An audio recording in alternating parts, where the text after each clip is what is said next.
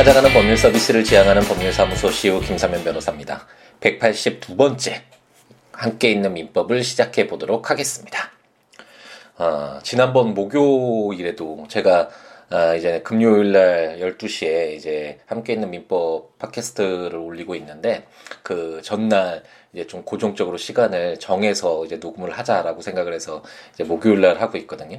근데 지난주에도 어 좀 어, 제가 맡은 사건에 승소해서 기분이 좋은 상태에서 이제 녹음을 했던 기억이 나는데, 이번 주 목요일에도 또 결과가 하나 판결이 하나 났는데 또 승소 판결이 나서 어, 굉장히 기분 좋은 상태에서 또 다시 녹음을 할 수 있게 된 것 같습니다. 어, 상린관계와 관련된 사건이었는데요. 어, 제가 아마도 판결문이 이제 그 다음날 대체적으로 나오거든요. 이제는 에, 이제 소송도 예전에 처음 이제 변호사 업무를 시작했을 때는 어, 모든 것이 다 종이로 진행이 됐죠. 모든 서류를 제출하거나 어, 이랬을 때 법원에 가서 복사도 해와야 되고 항상 뭐 우편으로 어, 보내야 되고 이렇게 진행이 되다가 어, 이제 전자 소송이 어, 이제 어느 정도 정착이 된 것 같죠. 그래서 일반 분들도 어, 전자 소송으로 이렇게 참여하시는 분들도 있더라고요. 나홀로 소송으로.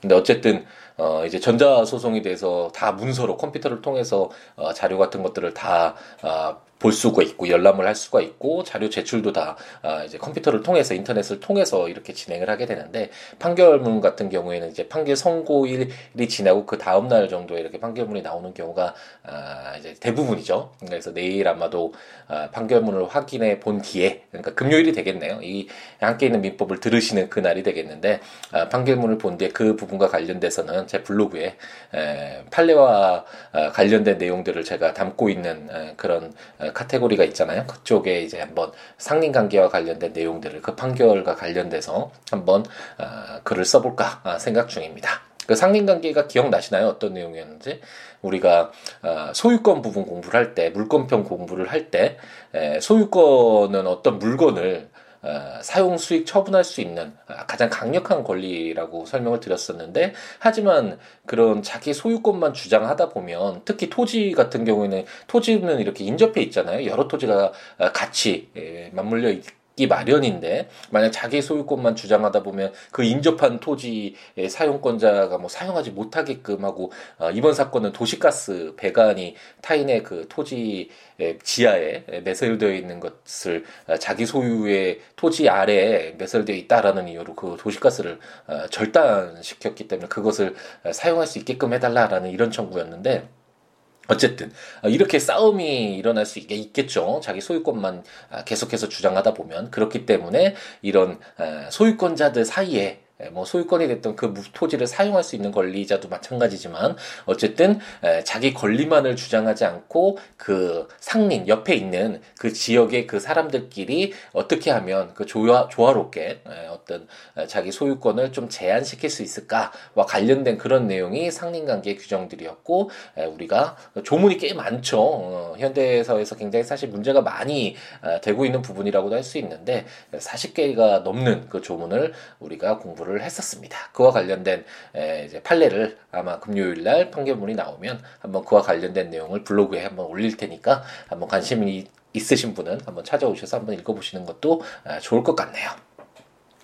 그럼 오늘부터는 이제 드디어 매매 계약과 더불어서 우리가 살아가는 데 있어서 한 번쯤은 어, 접하게 되는 계약의 유형 중에 하나라고 할 수 있겠죠. 임대차 계약에 대해서 아, 우리가 공부를 시작하겠습니다.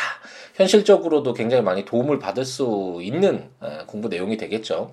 어, 지난번 어, 시간에 이제 마무리 지으면서 말씀드렸듯이 그동안의 에, 공부는 어느 정도 법률과 친해지는 그런 에, 어떤 그런 과정의 공부였다면 어, 지금 오늘부터 공부하게 되는 임대차 계약은 우리가 현실에서도 어, 꽤 많이 유용하게 도움을 받을 수 있는 그런 내용들이 포함되어 있다라고 생각하시면 되겠고 한번 임대차과 관련된 공부를 시작해 보도록 하겠습니다. 우선 임대차 계약 그러면 어떤 게 생각나시나요? 어, 임대차 계약은 우리가 건물을 일방적으로 이렇게 빌려서 어, 일방 어떤 당사자는 그 물건을 사용하고 어, 그 사용의 대가로서 임료를 지급하는 계약이다라고 아, 우리가 이해를 할 수 있죠. 우리 현실에서도 많이 발생을 하니까.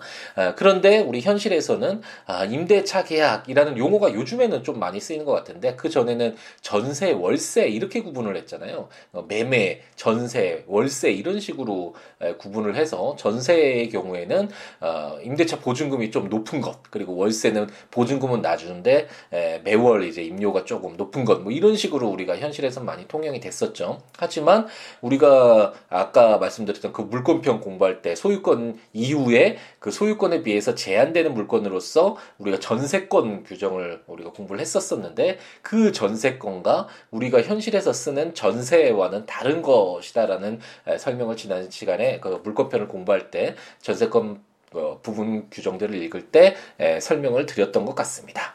그러면 아, 임대차 계약 우리가 지금부터는 이제 임대차 계약을 공부할 텐데 그럼 그 물건 우리나라 물건편에서 규정하고 있는 전세권과 지금 임대차 계약 채권편에서 나와 있는 임대차 계약은 에, 무엇이 다를까요? 그리고 현실에서는 왜 에, 전세, 에, 월세 이런 식으로 나누고 이렇게 사용이 됐을까요? 아, 물건과 채권을 한번 어, 생각을 해보죠. 물건과 채권의 가장 큰 차이가 뭘까요? 어, 여러 차례 처음에 물건 시작하고 이제 채권 시작할 때 그런 비교를 좀 설명을 드렸던 것 같은데 에, 가장 큰 차이라고 한다면 물건은 그 물건에 대해서 그 권리를 가지고 있다면 그 어, 자신의 어떤 뭐 소유권이라고 한다면 자기의 소유물이기 때문에 갑돌이뿐만 아니라 을돌이도 제가 이 시계를 차고 있다면 이 시계를 갑돌이도 방해하지 사용하는데 방해하지 못하고 뭐 가져가지 못하게 할 수 있을 뿐만 아니라 을돌이가 가져가는 것도 마찬가지고 어, 병돌이가 가져가는 것도 다 막을 수가 있겠죠. 이걸 베타성이라고 하는데 물건에서 가장 어, 핵심적인 그런 내용이라고 한다면 이런 베타성. 어, 을들 수 있겠죠. 하지만 채권은 그렇지 않죠. 갑돌이와 을돌이와 계약을 체결해서 뭐 어, 100만 원을 빌려주는 어, 소비 대차 계약을 체결했다. 그러면 그 100만 원에 대한 권리는 갑돌이가 을돌이한테만 요구할 수 있는 것이지 병돌이한테 권리를 주장할 수 있는 것이 아니잖아요. 이것처럼 특정인에게 어떤 특정한 급부를 요구할 수 있는 권리가 바로 채권인데 이것을 전제로 해서 한번 본다면 전세권은 어, 물건이잖아요. 그러면 이 전세권이라는 것을 취득하기 위해서도 우리가 아, 물건 총칙에서도 배웠지만 등기를 해야 되고 이것도 가장 큰 차이죠. 물건과 채권에 이 등기를 통해서 전세권을 취득했으면 이 전세권이 아, 모든 사람에게 다른 사람들에게 다 대항할 수 있는 것이죠. 이건 내 전세권이니까 내가 전세권 사용하는데 방해하지 마. 내가 어, 내 뜻대로 사용할 거야. 이런 식으로 배타적으로 갑돌이뿐만 아니라 을돌이, 병돌이도 모두에게 이 전세권을 주장할 수 있는 그런 것이 바로 물건으로서의 전세권이다라고 한다면 우리가 지금 이제 공부하게 되는 임대차는 임대차 계약이잖아요. 그럼 임차권을 갖는다라는 건 채권을 갖는다는 것이고 어, 방금 전에 우리가 예를 들었듯이 특정인에게 특정 급부를 요구하는 것이니까 이 임대차 계약에 따른 권리는 갑돌이가 만약 을돌이 그 건물을 임대차했다면 그 임대차에 따른 권리 주장은 을돌이에게만 할 수 있는 것이 원칙이겠죠. 이게 가장 큰 차이고 그리고 임대차 계약과 관련돼서는 임대차 했다고 우리가 어, 등기를 하진 않잖아요. 그 등기 사항도 아니라는 점도 가장 큰 차이가 있습니다.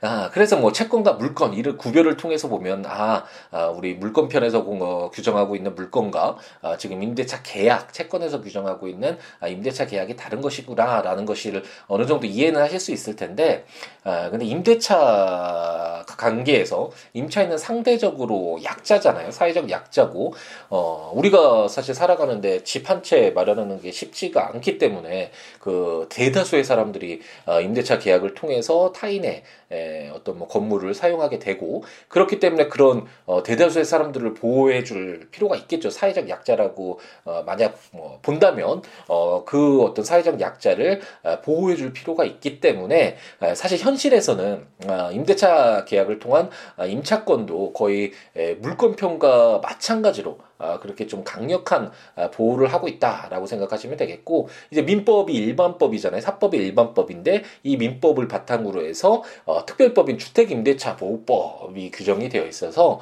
어, 주택임대차와 관련된 에, 내용을 좀 특별하게 더 보호하고 있다라고 생각하시면 되겠고 어, 한번 주택임대차 보호법에서 어, 제3조의 대항력이 있는데 그 한번 참고로 읽어드리면 임대차는 그 등기가 없는 경우에도 임차인이 주택의 인도와 주민등록을 마친 때는 그 다음 날부터 제3자에 대하여 효력이 생긴다라고 해서 물건 이게 물건이잖아요. 물건과 같은 어, 배타적인 권리를 갖게 되는 것인데 그게 등기가 없어도 그래서 물건이 아니더라도 어, 주택을 받고 인도받고 그 이제 내가 들어가서 살고 주민등록을 마칠 때 우리가 일반적으로 임대차 계약을 할때 어, 우선순위를 받기 위해서 이렇게 주민등록을 하잖아요. 이랬을 때 대항력이 생겨서 이렇게 배타성을 갖는 물건과 같은 그런 강력한 어떤 권리를 갖 갖게 된다라고 이해하시면 되겠고 특히나 이제 만약 경매 같은 것이 진행되면 그 건물에 어 주택 임대차 계약 그냥 임대차 계약을 체결했다면 임대차 보증금도 하나의 채권이잖아요. 돌려받을 수 있는 채권이면 일반 채권으로 들어가게 될 텐데 주택 임대차 보호법에 따르면 그 최우선으로 보호되는 그 물론 전액은 아니지만 그 일정 범위에서의 금액이 정해져 있지만 어 우선 변제를 받을 수 있는 그런 권리도 어 이제 부여되어 있는 것이죠. 아, 이런 어떤 어, 점차 물건화되어 간다라고 어, 생각하시면 될 텐데 그 이유는 사회적으로 어, 임차인을 보호할 필요가 있기 때문에 이런 주택 임대차 보호법 등을 통해서 사회적으로 보호를 하고 있다라고 생각을 하시면 되겠습니다. 그래서 임대차 사실 이 민법에 규정되어 있는 임대차 계약 이것도 많이 사건에서 이제 적용을 하긴 하지만 어, 우리가 현실에서는 좀 더더 더, 어, 실효성 있게 도움을 받는 건 주택 임대차 보호법을 어, 한번 읽어보시면 좋거든요. 이 조문이 그렇게 많지 않으니까 어, 이 우리 임대차 계약을 한번 보고 나서 한번 어, 이게 한 30. 개 조문 정도 되는데 한번 어, 이 임대차 민법에서의 일반법이니까 기본법이니까 임대차 규정들을 한번 읽어본 뒤에 간단하게 주택 임대차 보호법 만약 상가를 갖고 계신 분들은 상가 임대차 보호법 어, 어, 그 규정들을 한번 읽어본다면 아 우리 현실에서 아 왜 대항력을 가져야 되는구나. 이 보증금을 어떻게 우리가 보호받을 수 있는구나. 뭐 이런 내용들. 그리고 만약 어, 임차로 이렇게 살고 있는데 임대인이 바뀌었을 때 어 내가 그 임대차 보증금 돌려받지 못하는 거 아니야? 뭐 이런 식으로 어, 걱정이 될 수 있는데 그런 부분들이 다 담겨져 있으니까 현실적으로 도움을 받기 위해서 주택임대차 보호법을 한번 아, 읽어보시는 것도 아,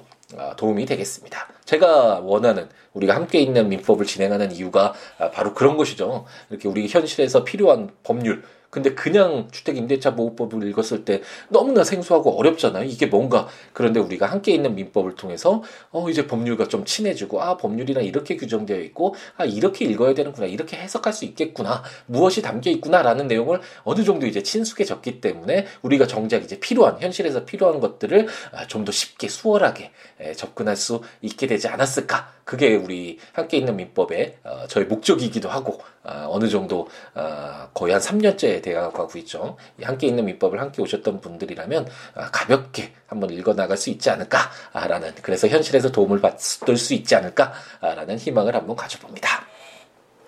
임대차 계약 굉장히 중요해서 한번 그 서두에서 좀 아, 길게 좀 말씀을 드렸고요. 한번 간단하게 세 개 조문을 읽어 읽어볼까요? 제 618조는 임대차의 의의라는 제목으로 임대차는 당사자 일방이 상대방에게 목적물을 사용 수익하게 할 것을 약정하고 상대방이 이에 대하여 차임을 지급할 것을 약정함으로써 그 효력이 생긴다 라고 규정하고 있습니다.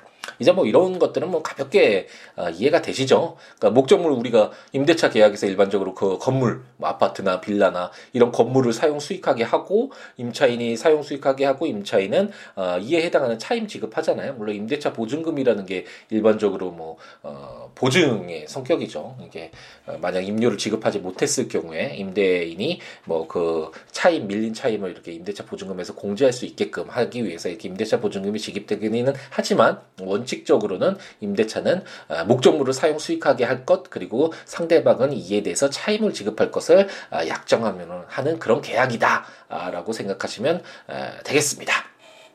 그래서 돈, 어, 그 건물을 빌려주는 사람을 임대인이라고 하고, 어, 빌려 쓰는 사람을 임차인이라고 하는 것은 뭐, 어, 우리가 현실에서 많이 에, 쓰니까, 어, 충분히 뭐 알고 계시겠죠. 그래서, 어, 참고로 사용대차 공부하면서 우리가, 어, 제가 말씀드렸듯이 사용대차랑 어떤 물건을 사용 수익하게 한다는 점에선, 어, 동일 하지만, 어, 무상으로 목적물을 사용 수익하는 게 사용대차인데 반해서 이렇게 차임을 지급하는, 그래서 현실적으로는 당연히 어, 공짜는 없죠 세상에 예, 어떤 이런 대가 지급이 있는 임대차 계약이 많이 쓰이게 된다라는 설명을 드렸던 것 같습니다.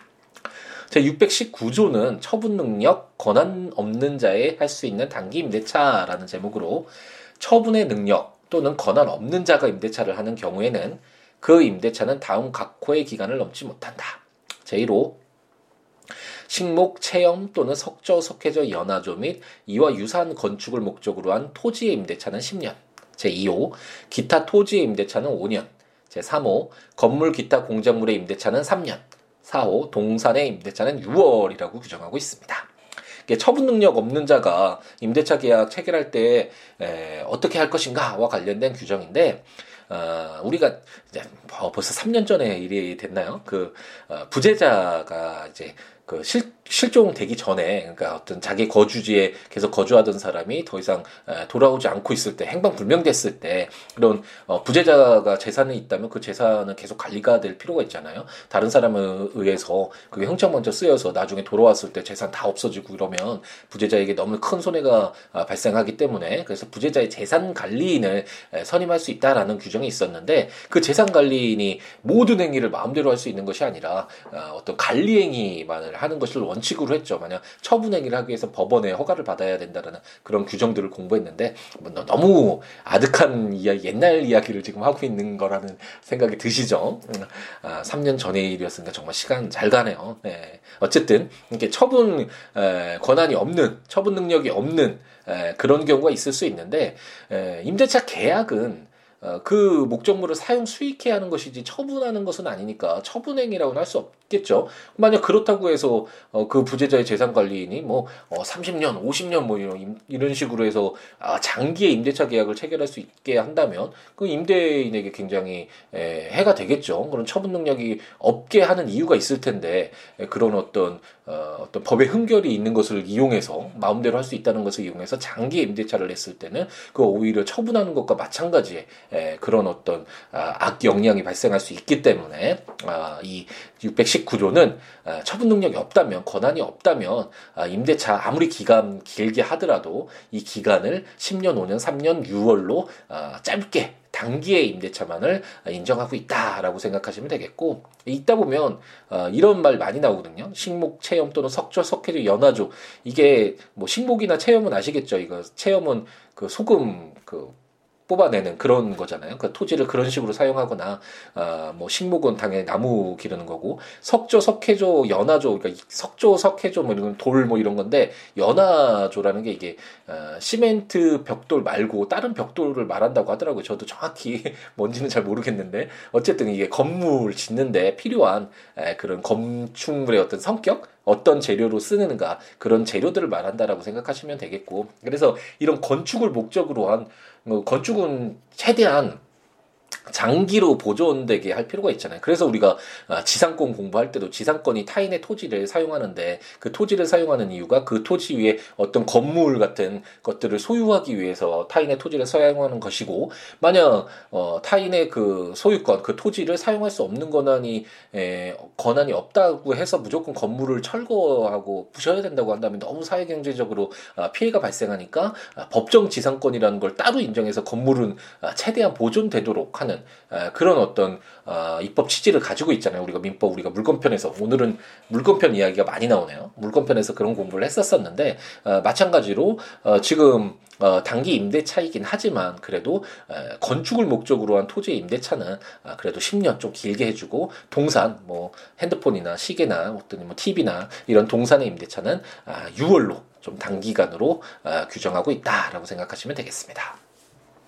제 620조는 단기 임대차의 갱신이라는 제목으로 전조의 기간은 갱신할 수 있다. 그러나 그 기간 만료 전 토지에 대하여는 1년, 건물 기타 공작물에 대하여는 3월, 동산에 대하여는 1월 내에 갱신하여야 한다라고 규정하고 있습니다. 이제 단기 임대차의 갱신 규정인데 이거는 뭐 아, 그렇구나라고 하고 가볍게 이해하고 넘어가시면 되겠고요. 갱신이라는 이제 규정들을 많이 보게 될 텐데 갱신이라는 건 아, 유효 기간이 만료됐을 때 그 기간을 이제 연장하는 것을 말하잖아요. 아, 이런 갱신인데 이런 갱신은 당사자 합의에 따라서도 당연히 어, 기, 계약 기간이 연장될 수도 있겠고 묵시적으로 이제 갱신되는 경우가 있는데 이제 임대차 계약을 읽으면서 우리가 자세하게 공부를 하게 될 것입니다. 어쨌든 단기 임대차도 아, 그런 어떤 임대인을 보호하기 위해서 어, 기간을 아, 단기로 어, 규정하고 있지만 갱신은 가능하다. 하지만 그 갱신할 때도 뭐 1년 1월 전 또는 1년 내에 갱신을 해야 된다라고 해서 단기 임대차의 경우에는 아, 일반적인 임대차에 비해서는 좀 제한을 두고 있다라는 정도로 이해하고 아, 넘어가시면 될 것 같습니다. 어, 제가 그 주택임대차 보호법 말씀드렸는데 이런 그 법률들 에, 우리 국가법령정보센터에서 어, 모든 거다 검색해 보실 수 있잖아요. 그러니까 민법 오늘 읽었던 그런 조문들도 한번 읽어보시고 주택임대차 보호법도 국가법령정보센터에서 치셔서 들어가서 한 서른 개의 조문 어, 정도 될 것 같은데 가볍게 한번 읽어보시는 것도 우리가 많이 쓰는 에, 그런 규정들이니까요. 주택 임대차 보호법은 우리가 임차인으로서도 어, 쓸 수도 있고 임대인이 대해서도 어, 당연히 어, 그럼 어떤 내가 어떤 소유권을 행사할 때 임대인으로서 권한, 어, 권한을 행사할 때 어떤 제한이 있는가라는 것들을 알고 하는 것과 모르고 하는 것은 큰 차이가 있잖아요. 그러니까 한 번 정도 이렇게 찾아보셔서 읽어보시는 것도 좋을 것 같고요. 어, 제가 전자책으로 이제 함께 있는 민법 시리즈는 어, 이제 꽤 오래됐죠. 어, 이제 모두 발간됐으니까 어, 조문과 설명들 어, 참고하셔서 어, 전자책 에, 구, 구입하셔서 참고하셔도 좋을 것 같고 어, 이 조문들 그리고 설명들 제 블로그 siwo.net siwo law.net에 올리고 있으니까 참고하셔도 좋을 것 같습니다. 그 외에 아까 처음 시작할 때 말씀드렸듯이 이제 내일 어, 일 처리를 어느 정도 하고 나서 그 판결문이 나오면 그 상린관계와 관련된 판결문과 그 내용들을 바탕으로 이제 좀 글을 하나 쓰려고 하는데 그런 내용들 많이 담겨져 있으니까요. 제 블로그에 오셔서 한번 참고를 하셔도 좋고 아, 그 외에도 뭐 어떤 어, 법률 외에도 어떤 이야기라도 좋으니까요. 어, 서로 어, 인연이 맺어져서 서로 어, 저 주고받고 살아가는 이야기도 함께하고 이러면 에, 좋으니까 아, siwo.net 또는 siwoobooks.com siwoboks.com 에 오시거나 또는 02-6959-9970 어, 전화나 siwo 골뱅이 gmail.com 메일이나 어, 트위터나 페이스북에 siwo에 오셔서 어, 이야기 많이 남겨주시기 바랍니다. 참고하면서 어, 많은 어, 조언도 받고 어, 뭐 응원도 받고 하면서 더 열심히 함께 있는 민법을 통해서 어, 여러분에게 좀 더 좋은 어, 내용으로 어, 그리고 정보로 지식으로 어, 다가가도록 노력하겠습니다. 오늘 하루 행복 가득하게 채우시고 또 주말 또 행복하게 잘 충전하셔서 하루하루 항상 어, 행복 가득하게 노력하는 그 과정이 우리 인간의 삶이라고 할 수 있잖아요. 아, 정말 그 하루하루 채워가는 건 우리들이 어떻게 하느냐에 따라서 정말 달라질 수 있는 아, 진짜 오롯이 오롯이 우리의 에, 책임이고 우리의 선택이고 에, 우리 것이니까 에, 우리가 정말 행복 가득하게 채워갈 수 있도록 최선을 다하는 에, 그런 우리였으면 좋겠습니다. 다음 시간에 이제 계속 임대차 계약 규정들을 가지고 찾아뵙도록 하겠습니다. 감사합니다.